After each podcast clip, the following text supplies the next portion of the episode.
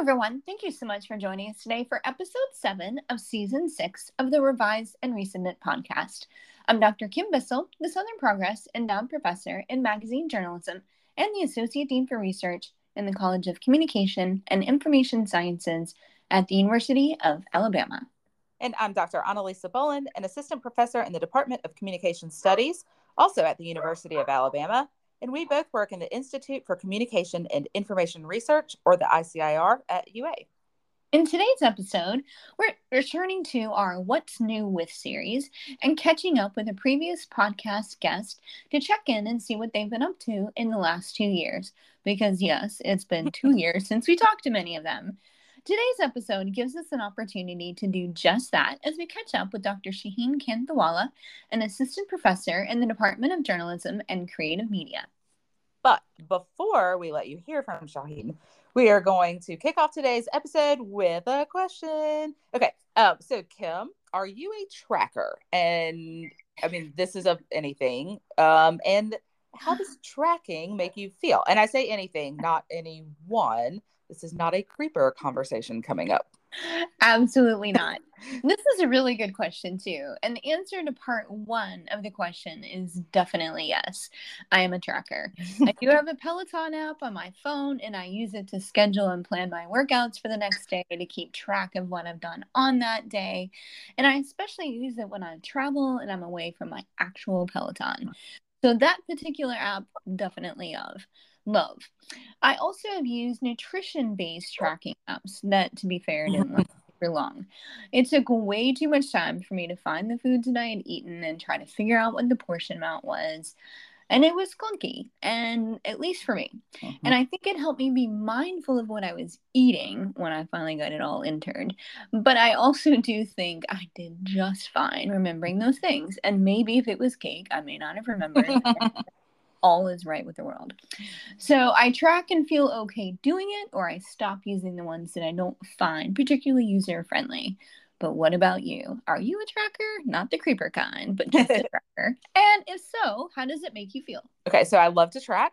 I use apps, I use spreadsheets, I use notes, I track Ooh. all. And I think if I could be a tracker for a living, I might do it. But I think they have apps for that.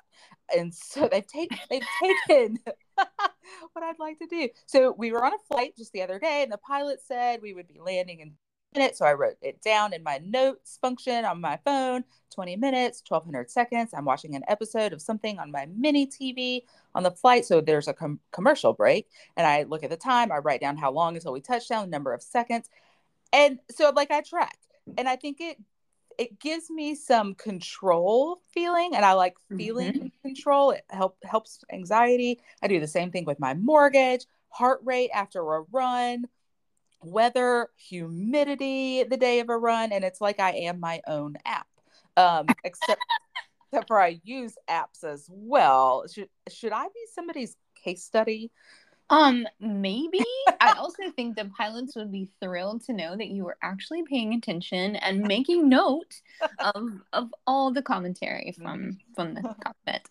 Um, so one of the things we love about this series is the opportunity it gives us to hear from our previous guests and see how much they've done in the years since we last spoke. And today is definitely no different. So please join us in welcoming Dr. Shaheen Kantawala to the podcast.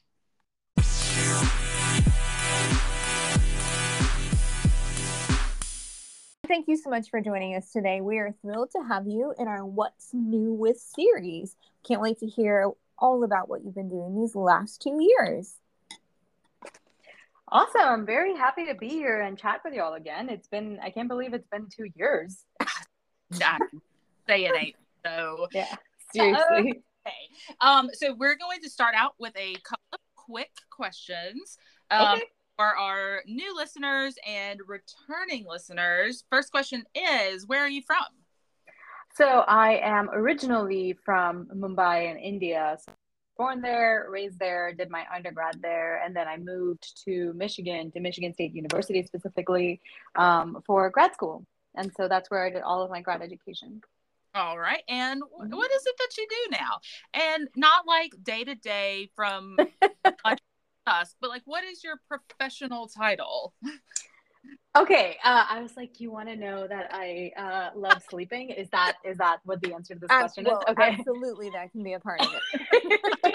um, no, but so my professional title, I am an assistant professor in the Department of Journalism and Communi- uh, Journalism and Creative Media. Wow, I messed up the name of the department. That's not a good look.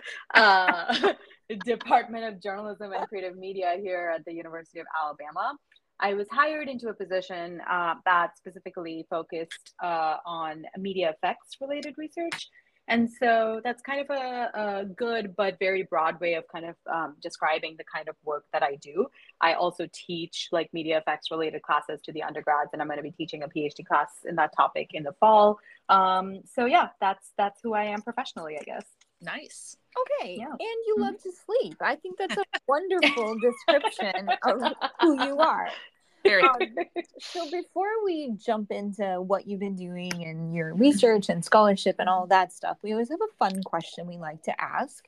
Yeah. When young Shaheen was growing up in Mumbai, what did you what did you want to be when you grew up? Did you see yourself like being a professor from the time you were six or seven or eight, or what what were you thinking? What was the young So thinking? That's a very tricky question and an interesting one because uh, I never actually considered doing a PhD. And so professor was never on my list of things to be, but teacher always was. Ooh. So um, my my grandmother um, was a teacher, and then I have like a few other teachers in my family. And my sister actually, she is a teacher. She teaches like high school students back home in India. Um, and so we have a lot of like teachers in our family. Um, and so that was always one of the things that as I like grew up when I was really little, I was like, yeah, cool. I want to be a teacher. I want to like grade papers and stuff. But a whole different thing now, but at the time it was fascinating. um, then uh, I, like I said, like I grew up in India, and if you grew up in India, at some point or the other, you're going to be told you should become a doctor, and so that was one of the things um, that. Um, obviously was on my list for a short period of time and when they said doctor they mean medical doctor not the kind of doctor that we are uh, so I was like, well, I guess this is, um, I'm still a doctor. it's just not the medical doctor that, uh, that uh, people back home um, ask you to uh, kind of uh, grow up to become. But this is uh, this is something that I actually enjoy doing. I feel like if I was doing medicine, it would have been like a whole different thing. So yeah, it was there was some certain um, traits of kind of where I've landed in my uh, professional career in like what I was hoping to do as a child, but nothing quite as like, oh, I want to be a professor. That's interesting. Yeah. I want to know, like, what what was the factor, or was there just just one that was like, "Mm, all right, K twelve is out. Um, I don't really think that there was one factor. I think that was more of like a like a child dream. And as I grew up, I was like, I don't really know if I want to do this. It's not that I don't like it. It just wasn't like a primary goal anymore. Like, okay, I want to like teach. So if I if I was a K through 12 teacher, I think it would have been fine. It's just um, I like having the 40% of my time focused to research as well Yeah. which I wouldn't have had to had if I was doing just um, K through 12, for instance. I, mean, I feel like I I also kind of thought about like t- teaching like K twelve. Yes. Oh, then I'd have to teach people like I was, and that wasn't always Right. nice, kind, and I was yeah. a bratty human for a while. So, Yeah. all all right, Mhm. we're gonna we're gonna transition uh to that forty percent. Can you research elevator pitch?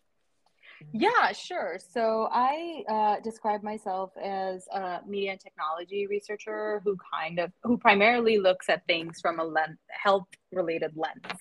Um, and so that would be like the one sentence version of the elevator pitch. But the longer version of the elevator pitch is essentially like we uh, I look at research where uh, I, I look at technology in general where people already have access to this stuff. So it's not specialized health related tech so it's not like we're talking about med devices or anything so things like you are that you already have access to which is where our conversation the last time i was here we talked about health apps a lot mm-hmm. um, most of us already have easy access to health apps but over the last couple of years i've been focusing a lot on um, different social media elements um, and sort of how that speaks to how we make um, health. Also just how these social media platforms um, are are sort of integrated in our day-to-day lives you know? Uh, because internet uh, uh, is the internet is essentially the largest form of um, like technology that we have access to you know um, and that the information that we're getting from there is oftentimes leading to um, sort of behavioral and other related decisions that we make in our lives so my first very quick follow-up question is from I mean, re- remember your life exactly two years ago, but from uh-huh. two years to now, are you using more, the same, or fewer, or just mm. health apps? Health apps? Yeah. Um, I I think I would say similar because I think I was just pretty much using um, like one at the time, and I still am using like one at the time, like right now. So um, I've sort of started. Uh, I've started re- like I've gotten to the place where I'm like, I don't want to use health apps because um, they just make me feel worse about myself. um, and so, uh, oh, yeah, no. and it, well, yeah, because I'm like, oh, cool, I'm gonna have this um, uh, deadline or this goal, and then if I don't achieve it, I will feel bad. And so I think it sort of depends on each person, right? Like, so like my own disposition is that, oh, I created this goal and I failed to meet it. But like, if people are actually um, good at goal keeping and meeting and achieving those, that can be very, very helpful and useful. So it just, it sort of depends from person to person. Okay, so Shaheen, I have a follow up on to that. So the way that you're kind of describing these health apps, it seems like you're talking about the ones that might be related to nutrition or exercise mm-hmm. or well-being mm-hmm. because you are kind of checking in and getting right. daily feedback um, mm-hmm. so what about the health apps because when we last talked we were kind of in the in the middle of covid-19 and the pandemic mm-hmm. and all mm-hmm. sorts of other things so what about other types of health apps where maybe you're it's I have a symptom and I don't know what to do.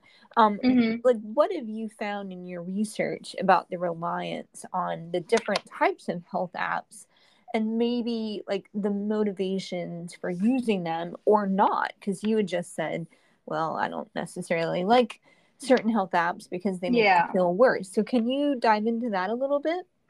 Yeah. So, first of all, if you do have a medical condition that you're trying to diagnose, as far as possible, try to talk to a medical professional about it and don't like good depend. Good disclaimer. Don't. Yeah, that's that's an important disclaimer. Don't depend on on the app.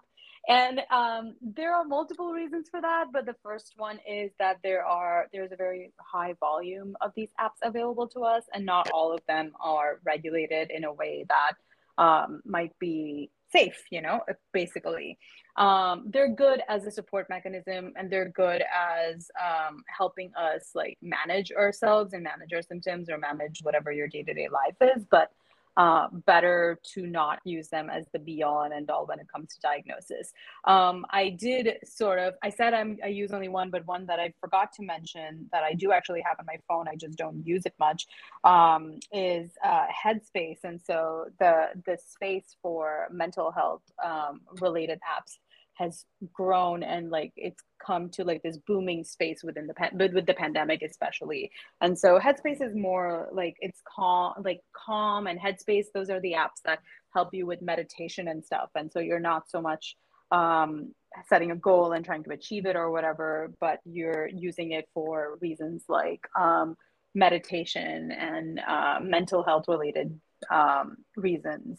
So that's a that's a popular space and using things for that is great but then there's a whole other type of like we were talking about mental health apps um, there's a whole other kind of mental health app where um, i think it's um, for example would be I can't remember the one where you can better BetterHelp. I think if I'm not sure if I'm not mistaken, those are the ones that um, ta- like get you um, uh, appointments with therapists and stuff. And so uh, I personally have never used one of those, so I can't um, speak to it from a personal uh, from a personal space. But I do, but I do know that there's constantly conversations coming up on like um, who are the providers over here, how how uh, fit are they in order to provide this sort of assistance and mm-hmm. how does this work and so those things are always evolving uh, um, and so it's important to kind of uh, keep an keep an ear out to see where we were kind of going with that stuff and mm-hmm. yeah be aware basically so I, I laughed so hard not because i was judging people who go to diagnose themselves but because i i too am one of those it's it's the it's the easiest thing and it's the first step most of us take especially when you have like a simple symptom right? If it's something like straightforward like a headache or a cold or something you're probably just going to google it yep. um, to see if it's something that can be easily resolved. And, and if not then like a doctor is a third or fourth step in your list of things to do. And that's for various reasons partially because of just everyone has lives and they're trying to get other things like going and just function, but also um, medical access is um, not the easiest to get for everyone, you know. Um, and so, if it's something that you can potentially resolve yourself, uh, people will choose to do that. So, I have a I have two questions, and they're probably not related, but yeah, as I'm thinking of them now, I'm gonna go ahead and say them so I don't forget. mm-hmm. so, I'm trying to write mine down. Right, I don't forget.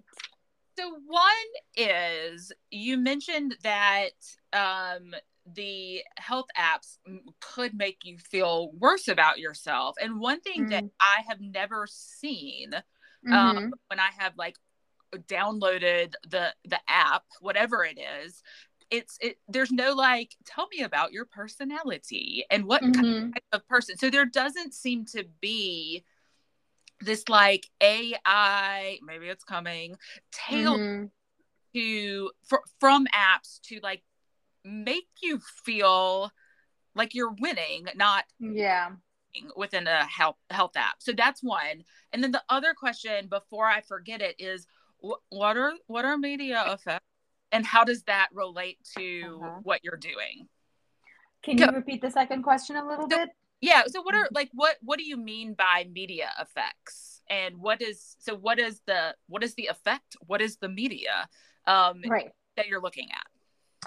Um yeah sure. So the first question about the tailoring um I, I unfortunately do not have an answer for you, honestly, uh, because that's a really good question, and I'm hoping that it's something that um, the tech industry is sort of looking into um, especially with the, with um, goal based mm. apps you know mm-hmm. um, how to kind of uh, make sure that you're motivating people in the right way um, rather than just sort of doing um, a mass in like a, a, a, mass effect essentially which is like a good segue into your second question um, about what are media effects right? So um, this is a very good question for multiple reasons. I have students in my undergrad class every semester who are often confused about the purpose of the class because it says media effects and we have a description of the class but they often think that they often think it's like graphic effects and stuff. And i'm like yeah. no we're not we're not we're not creating stuff. We're talking about the societal impacts of media and stuff like that you know so basically media effects are that. How does the media that we consume and use on a regular basis how does it impact us as people? Whether it's um, how does it have like behavioral impacts? How does it affect our attitudes? How does it affect our beliefs? How does it affect our like affect and our cognition? Um, those are the kind of effects that we're interested in. And media is just a very very broad term for any sort of um, medium that you're consuming this content through so um, historically we looked at um, television tv shows movies all of that fun stuff um, we started with a radio, which is where um, this research was sort of um, developed in a lot of contexts and a lot of different ways. Uh, but also today we look at um, the impacts not only of the internet at large, but specifically social media. Um, social media platforms are constantly coming in and out of fashion, essentially. Uh, one is popular today, gone tomorrow, that sort of situation. Um, and so, as media effects scholars, what we're trying to do is under study the underlying processes of these uh, platforms to kind of understand how people um, in general are impacted by them. And the one thing that we we sort of know now is that none of these things um, I'll have a common effect or a common impact. So if I expose a bunch of people to a certain kind of media, everyone is not going to have the same like outcome essentially because of the lives that we lead and our own experiences and stuff like that. And so um, so, sort of circling back to your question about the health apps, mm. uh, not having that tailoring is expecting that kind of mass impact or mass effect, um, which doesn't always work, I guess. okay, so I have a couple of follow up questions and yeah. I'm trying to write them mm-hmm. all down. Um, so when we think about media effects and the way that we study media effects, what mm-hmm. we've learned from the research that others have done and what we have done is that it really does come down to individual differences, you know, like, mm-hmm. and for the listeners to break it down, the media uh, obviously are going to affect us in different ways, and it's based mm-hmm. on all sorts of different characteristics. So when we talk about health apps and the use of health apps, I would, I think, or I feel like um, there are going to be some individuals and it could be based on demographic characteristics like age, or it could be based on things like access to um, smartphones and smart devices where we can get health apps. I mean, so let me break it down. I'm thinking of people like my mom, you know, who's mm-hmm. older and putting her on a phone and saying, here's an app, um, and how much they struggle. What do we know or what have we learned about these individual differences and the ones that are most relevant or pertinent when we think about the use of health apps and kind of the effect it can have on us. That was a very long question. I'm sorry.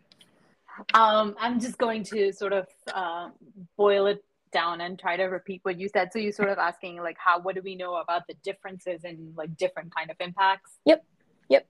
Um, I think it, the question partially answers the question essentially because uh, it, that that's what it is right? Like we all uh, function differently and we have different needs and we uh, react to things differently.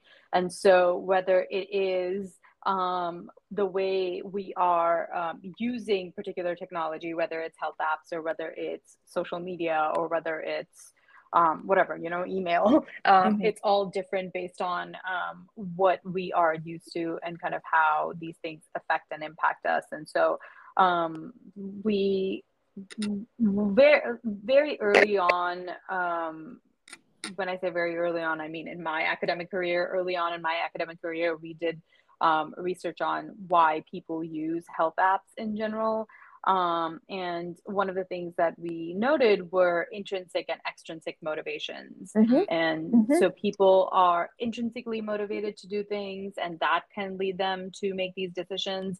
But then there are extrinsic motivations as well, um, sort of about like things like, oh, everybody else in your peer group is doing this as well. So you might want to do that too, you know, those sort of things um, with apps that uh, are like, um, running apps for instance you know it's like oh everyone's forming a running group and you're like competing with each other. So it's like a it's like a gamified version of that. And the gamification aspect of health apps is often pretty successful. Mm-hmm. um, in gamified versions of many things are fairly successful. So um, that's that's sort of one way to look at it. And so again like it's not the same but um, you have the um, you have the different focuses and the different goals for different people basically that's a great answer to my very long-winded question. So thank you. I hope it actually answered the question.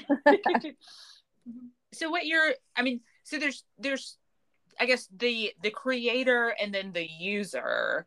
And mm-hmm. one thing that I that I think I hear is that surely there's reasons for the design of these apps to then lead to impact and that people aren't just like, oh, I think this sounds or looks cool. But one of the questions I have for you is for you personally, what's your like favorite part of this to study? Is it the behavior, the motivation like you just mentioned, and then how do you how do you do that studying? Mm-hmm. Um, for me, what I like doing is what I like understanding is more than behavior is like the processes of how people get to those decisions and, and understanding. Um, so I look at a lot of like user preferences. And so, like, why are you choosing this? What is the reasoning behind this? Um, and if something is presented to you, how are you making your determinations about whether or not to use it? Um, and um, this is, I, I, know we're talking about this in the context of um, health and health apps over here, but a lot of my research has nothing to do with health in some situations, uh, where we'll, especially where we're looking at um, the way content is re- like reaches audiences on platforms um, where the algorithm is doing most of the heavy lifting, right? Like TikTok uh, TikTok is telling you what you're what you need to watch, and so you're watching that because that app is telling you what to consume essentially. And so, how do people make sense of that sort of information, and how does that affect them? Um, in their uh, consumption and processing of information uh, on those platforms. So that's what I am like primarily interested in oftentimes. So many more follow up questions now. Sorry. You said the word TikTok. I did say the word TikTok, yes. okay, so I know, and this can be answered just based on kind of observational uh-huh. experiences or based on what you've studied. So I'm really curious about the role of TikTok specifically, because as you had noted, well, okay, let me back it up we mm-hmm. we had talked when when we were talking over two years ago we were t- kind of in a period of time where there was a lot of health information on various apps on online the internet places like that there was also a lot of misinformation at that mm-hmm. time mm-hmm. and so what i'm wondering is with kind of the way tiktok works and the algorithms and all of that it mm-hmm. seems like people who may be seeking out health information there's like not a a quality control filter for TikTok. Mm-hmm. So I feel like there's just so much that could be studied about TikTok and health apps and what we know and believe to be true, what actually isn't true. Can you tell us your thoughts about that? I mean, are we going down like a bad rabbit hole with TikTok or um so that's a complicated question, right? About whether it's a bad rabbit hole or not, just because of that, like TikTok often gets painted as the um, dangerous app currently, but that's all of the internet, right? It's it's just that suddenly we are being presented information in a way that we were not um, used to or wasn't popular earlier, mm-hmm. and now mm-hmm. it is, especially with populations that are younger today but are going to be the adults of tomorrow essentially right? Mm-hmm. so fun fact that uh, i'm sure many of our listeners might have um, heard or read about but uh, did you know that uh, tiktok was oftentimes the preferred option over google for younger people? They go to wow. tiktok instead of google. If they want to look something up they'll often go to tiktok instead of going to google. it's true it's yeah. Yeah. So that's that's pretty big right? Because google you google a question and they give you whatever the information is. But tiktok they like that it's giving you information that's more um, sort of tailored to what they are interested in or what their contexts are. And mm-hmm. so uh, that that as a search engine platform honestly is growing which is a very interesting phenomenon. Um, and so uh, whether or not um, the way TikTok works in general is um, like most most platforms, their algorithm is again a black box. We don't really know how it works, but TikTok is one of the um, very good uh, very very good at sort of making their algorithm tell us exactly what we would be interested in viewing at a particular mm-hmm. time. So they're probably like picking up a lot of cues from the way we use our devices and stuff, you know. Mm-hmm. And so um, we get a lot of tailored information, and it comes to us through this algorithm that's essentially like, well, you're going to watch this one video, one video at a specific time and then you're going to scroll past it uh, and we are going to tell you what it is that you like versus don't like. And mostly people um, enjoy that because they're like oh hey i like this and it's giving me exactly what i like. And so um, the effect or the impact that the way i see it and it's actually one of the arguments that we're making in our forthcoming papers is that um, what tiktok is doing is it has this sort of normalization effect. Um, so if you keep seeing, let's say, topic X, right? You keep seeing uh, content about topic X on your um, for you page, and this is the platform that you are primarily focused on or getting your content from. Um, you feel that everyone in your circle or in your peer group essentially believes this and everyone sort of understands this and this is the norm this is the new norm whatever and so that normalization impact can have a sort of persuasive effect mm-hmm. and um, so whether it's good or whether it's bad information is is not based on using tiktok as much as the content that you are engaging with that's being pushed to you mm. because of that. So it, I wouldn't say that the platform is good or bad. It's that, okay, it's that the kind of content that's being um, shared and that you are uh, essentially the algorithm is recognizing that you are interested in this kind of content. And so there have been um, conversations in the last two years that um, TikTok has made it so that health diagnoses, health, mental health related diagnoses in younger populations um, are skyrocketing and mm-hmm. that it, honestly it might not be a bad thing depending on the situation uh, mm-hmm. uh, because what it's doing is sort of helping people recognize that okay it's okay to talk about this you know it's mm-hmm. okay to recognize that you might need support there are other people like you um, and so that's that potentially could be looked on as a good thing uh, but at the same time, if you have conspiracy theories and everybody's just being exposed to that conspiratorial thinking uh, over and over again, you're like, well, everyone believes this. So if you say that's not true, then you're the one who's wrong. Mm-hmm. Um, and that's going to sort of make that phenomenon. Um, uh, dangerous in that situation. Uh, my colleagues and I, we call this phenomenon algorithmic conspirituality. Mm. And so yeah so it's basically like a portmanteau of conspiracy and spirituality and basically the algorithm is kind of playing this role um, in this phenomenon. So beyond health if you uh-huh. have list the other areas where we are affected what would some of those be? As just as people exposed to media? Yeah. Um, i think it's just like a top. I think it, yeah, I think like health is just one of the domains, right? I think instead of like top three, even I'll just like list the umbrella thing for you is just our um, information processing. Like mm-hmm. that's like how we how we understand and how we cultivate our perception of reality. Mm-hmm. Um, media has an effect in that. It's not the sole effect, but it definitely plays an effect and it has an impact in that. Okay, I feel like we're gonna have to probably schedule two more episodes with you. There's so much to talk about.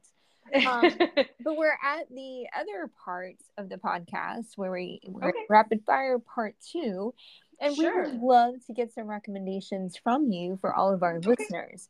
So these okay. these are just meant to be fun and and Rex. So, what TV show are you watching right now, or what is your favorite?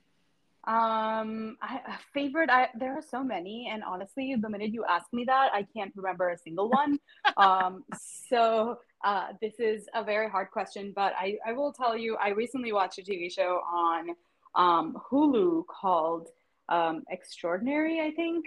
Uh, and it's like a comedy show about uh, a world where everyone has superpowers and uh, you get superpowers when you're 18 years old and the lead character is like 24 and she doesn't have superpowers uh, And so it's like a comedy about her just kind of being someone in her early 20s, mid 20s, um, trying to navigate that while also navigating the fact that she is one of the few people who do, don't have like superpowers. Okay, that's a good. Mm-hmm. And I also know just from other conversations that you like Abbott Elementary. Oh my God, I love Abbott Elementary. Thank you for bringing that up. Um, such a good TV show. Excellent. Everyone should watch it if they haven't already. Yes. Mm-hmm. Okay. I, I I'm not going to ask you what superpower you would want, but I want you to I, think about that. And I know the answer to this oh, question. Tell, tell, tell. Teleportation. oh. Yeah, immediately. I don't want to travel anymore. I just want to get from point A to point B immediately. um, okay, so what book are you reading, or should we be should we be reading if we haven't read it yet? Um, I have recently been reading these mystery novels. Uh, but there's this author called Lucy Foley. I think that's how you say her name, if I'm not mistaken. Um, and they're uh, like either murder mysteries or like uh, almost murder mysteries, basically something or the other creepy happening at a particular um, location. So, like one of the ones that I read was called The Guest List, and it's like someone's wedding at this remote island, and all the guests are there. And then you don't know until you know there's been a murder, but you don't know who committed the murder, and you don't know who is murdered even until like the end. So, mm. it, yeah, so I've been like reading, I think like two or three of her books recently. So, do you have a favorite movie or a movie that we absolutely need to see? Uh movie. That's a hard one. Um let me see. I oh, I recently watched uh Everything Everywhere All at Once. Mm. Uh yeah, and that was really great. So, um I would recommend that. That movie has been nominated for 11 Oscars. Um so if you haven't watched it, um watch it. Okay, final question is if your life was a reality show or if you would want to be on a reality show, which one would that be? Um, I think I've mentioned this in like casual conversation, but uh, I think academia would be a great setting for a reality TV show. so I, yep. I don't know about an existing TV show, but I think we at Race Cipher could make for a great reality TV. Um, Shaheen, it has been so much fun catching up with you. I feel like we need to do this every month or so. Um, but absolutely, it's been, it's been wonderful hearing about the research that you've been doing and kind of seeing how it's all progressed over the last two years. So thank you for spending some time with us. Yeah, I, it's always great to chat with y'all. So uh, thank you for having me back, and it's it's been great catching up with you both. All right, thank you.